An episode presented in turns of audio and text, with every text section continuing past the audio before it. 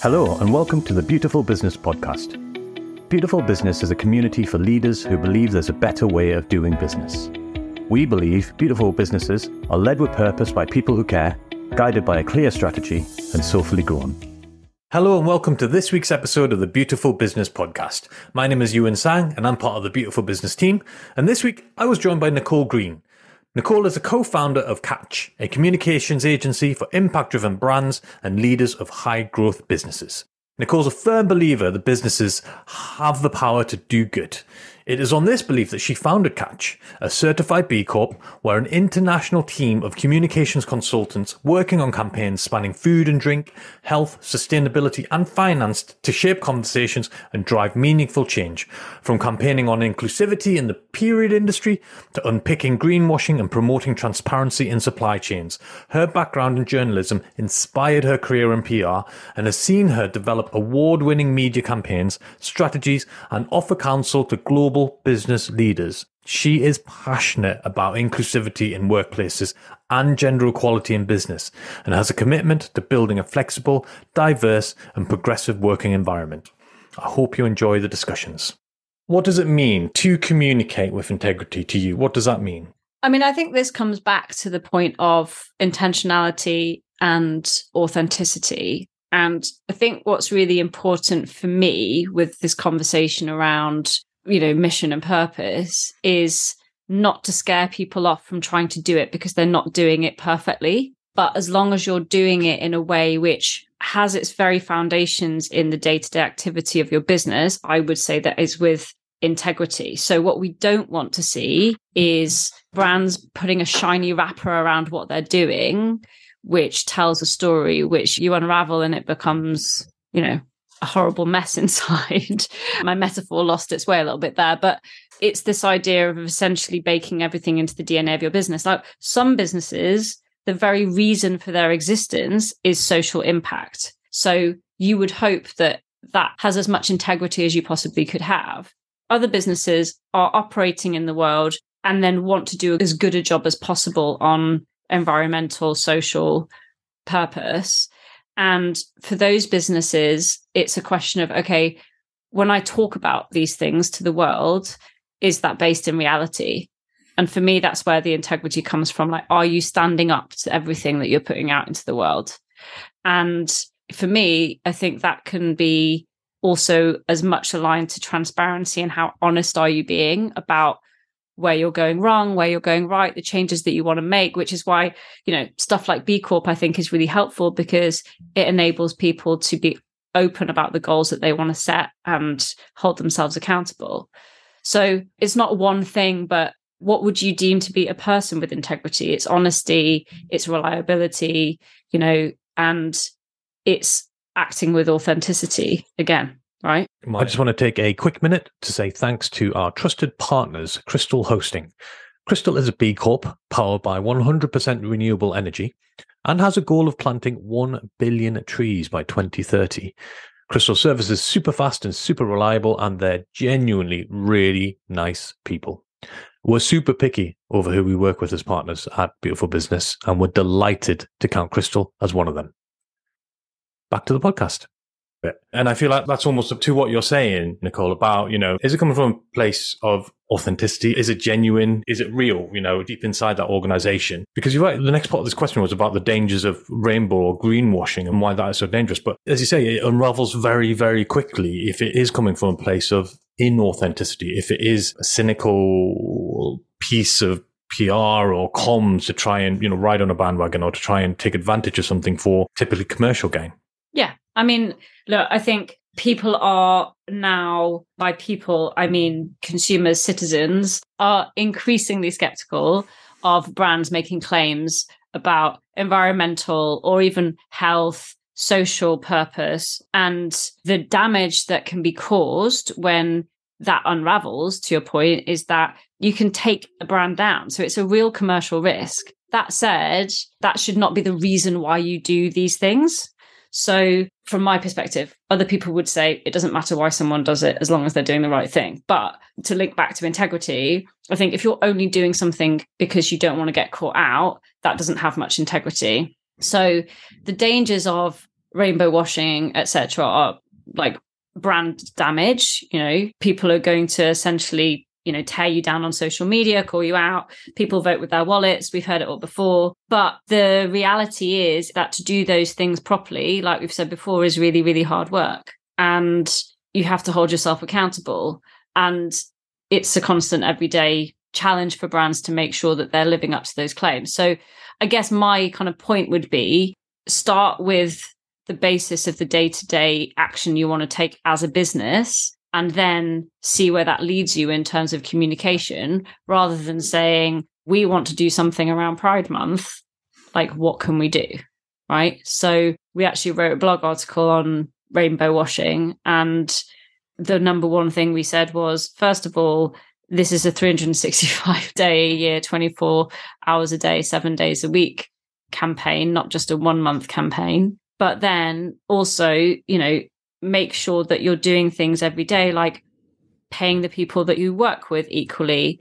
You're including the voices of those people from those communities and those groups that you're supposedly representing and campaigning for in every single decision that you're making in the business, that you're hiring people from those groups, that you're showing your work transparently in terms of the progress or otherwise that you're making.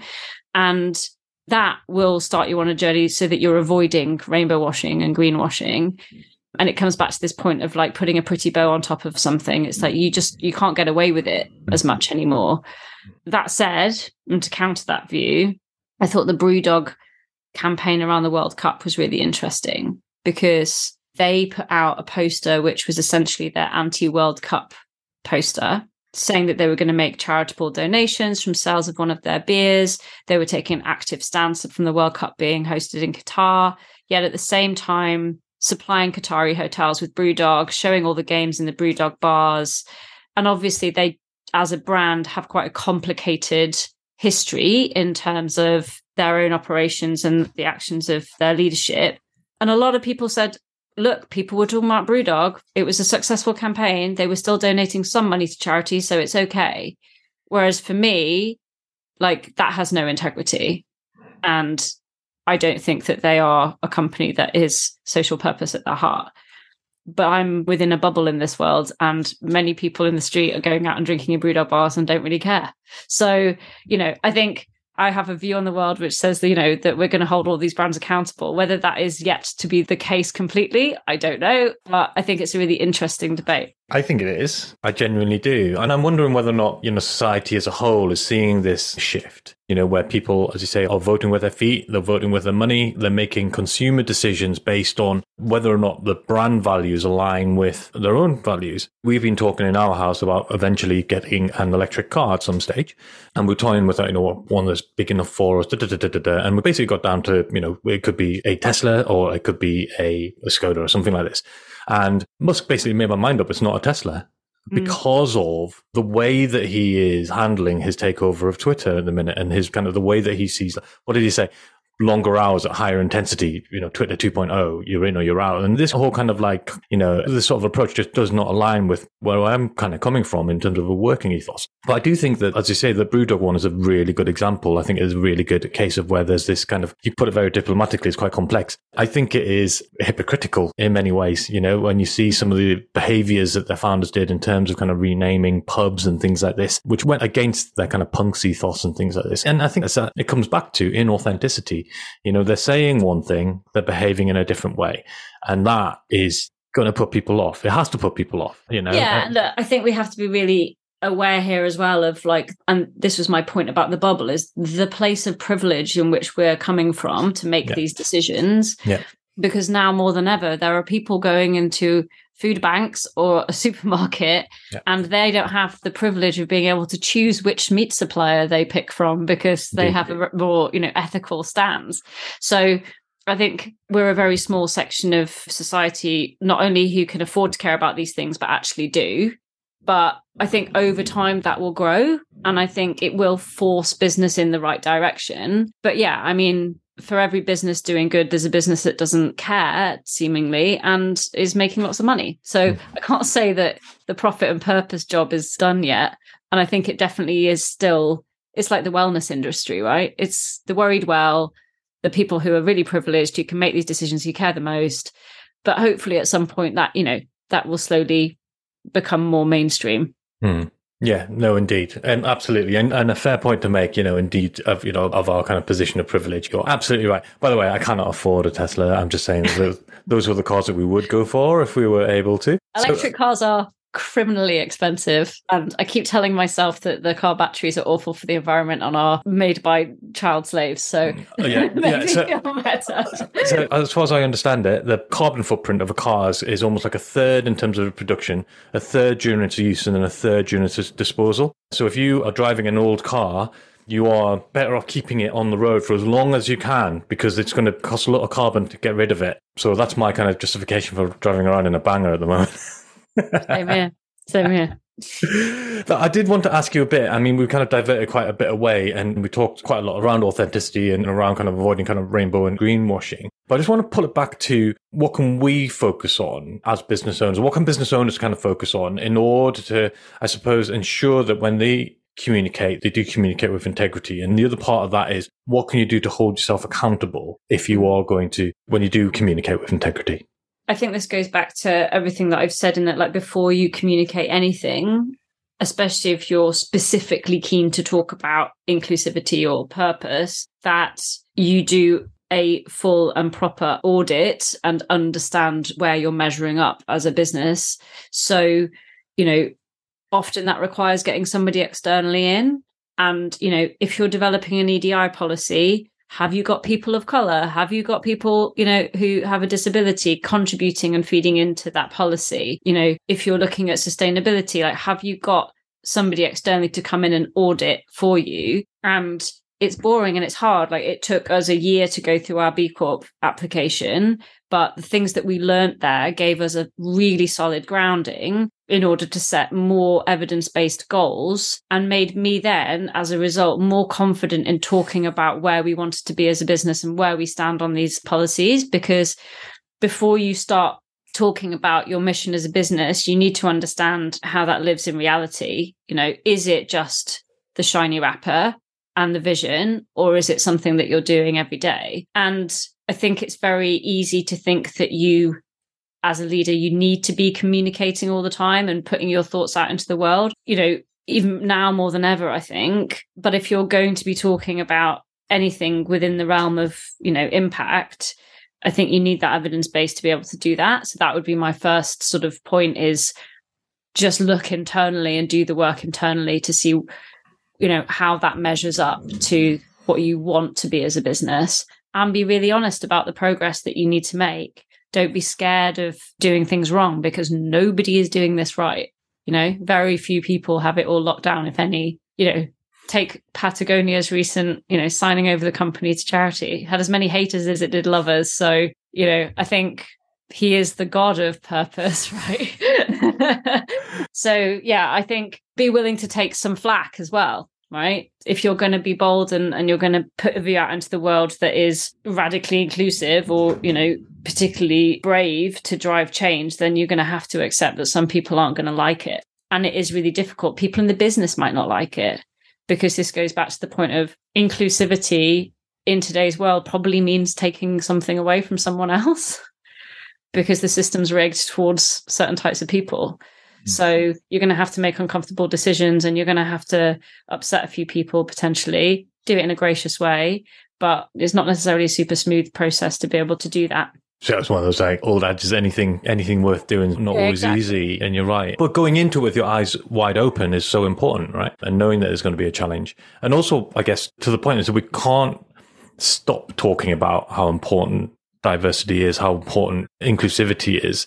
So as you say, having the facts, having, you know, the audits, having the stats and that kind of insight and that information to hand helps you remain yeah. accountable. Honestly, I think the leaders that I respect the most are the ones that say, we're doing this really well here. This is where we need to get better and being really transparent about it. And I don't think enough leaders do that. I heard the founder of a sustainable brand called Seep on Radio 4 the other day talking about biodegradable plastics in the kitchen. And then she followed that up with a LinkedIn post, which was really well thought out, linking back to research that showed the products that they're making aren't where they would want them to be yet, but they're still better than the alternatives and they're still working on it. And this is the journey that they're on. And I was really taken with that because I was like, you know, she's gone through this really interrogative interview with Evan Davis on Radio 4. She could have just been really defensive or aggressive and saying, you know, we're trying to do a good thing. This is why we're so amazing. But actually taking that stance of saying, no, actually, you know, we're all learning and this is where the progress comes and taking a really transparent, kind of pragmatic approach was super powerful and authentic. And I was really impressed with that. And I think more leaders could probably do a bit of that. It doesn't necessarily come to all entrepreneurs, but like humble approach to progress, which is something that I try to do a lot in our agency is just constantly learn and accept that it's okay to change perspective and grow and evolve over time. Mm. And you're right. We can't approach these things in such a binary, you either do it or you don't kind of way in, in many senses. It comes back to that piece about intention and deliberate in terms of being deliberate in terms of your approach. And as you say, accepting that it is progression and it's steps to in the right direction. Sometimes we have to move a little bit faster, definitely. But that's not to say that, you know, the folks that are making progress where they can should be discounted. Yeah, exactly. And we're very quick to tear people down. And I always like to see the good intention in people. So Somebody did an interview the other day, Nicole, Trenton Moss, and he said, always assume best intentions, which I thought was a lovely turn of phrase, you know, and there's a really nice way of kind of looking at it. Maybe sometimes you might be misplaced, but there's a lovely outlook on life. That um, was a phrase that somebody gave to me when we had a newborn of my husband. Okay. And I must say, I didn't always remember it, but it was helpful. Great stuff. I've got a question here about the More Diverse Voices partnership, Nicole. Tell us a bit more about it. Why is Catch involved and what's the purpose of it? Yeah, so More Diverse Voices is a communications company set up by a girl called Emily, and she works specifically with organizations on helping them develop inclusive communication. So that might be working with them on their own EDI policies. It might be working with them to ensure that they are being inclusive of all voices as they're developing communications campaigns. So, really, we partner with her as a kind of an expert to help really embed that inclusive thinking into campaigns and campaign thinking something that we all always have done as an agency but where kind of we're looking at that kind of creative campaign external element she's often looking at the real granular detail in terms of what's the right language to use in this situation. How do we make sure that we're representing the voices of these communities in a really respectful way and building in that kind of robustness to the inclusivity aspect of the work that we do? Fantastic. It must be a really rewarding partnership to be involved in. There must be some really interesting people to get to work with yeah, I mean, it's just to be honest, it's kind of mostly working with Emily, and she's brilliant. She's you should follow her on LinkedIn. She's a fantastic LinkedIn creator and gives a lot of advice in terms of how to bake inclusivity into your communication strategies. And yeah, I would definitely look her up. Big thank you to Nicole Green from Catch for joining us on this week's Beautiful Business Podcast. Thank you for joining us for this week's Beautiful Business Podcast. Beautiful Business is a community for leaders who believe there's a better way to do business. Join us next time for more interesting discussions on how businesses can bring about change, helping communities, building a fairer society, and safeguarding the planet. You can also join in the discussion at www.beautifulbusiness.uk.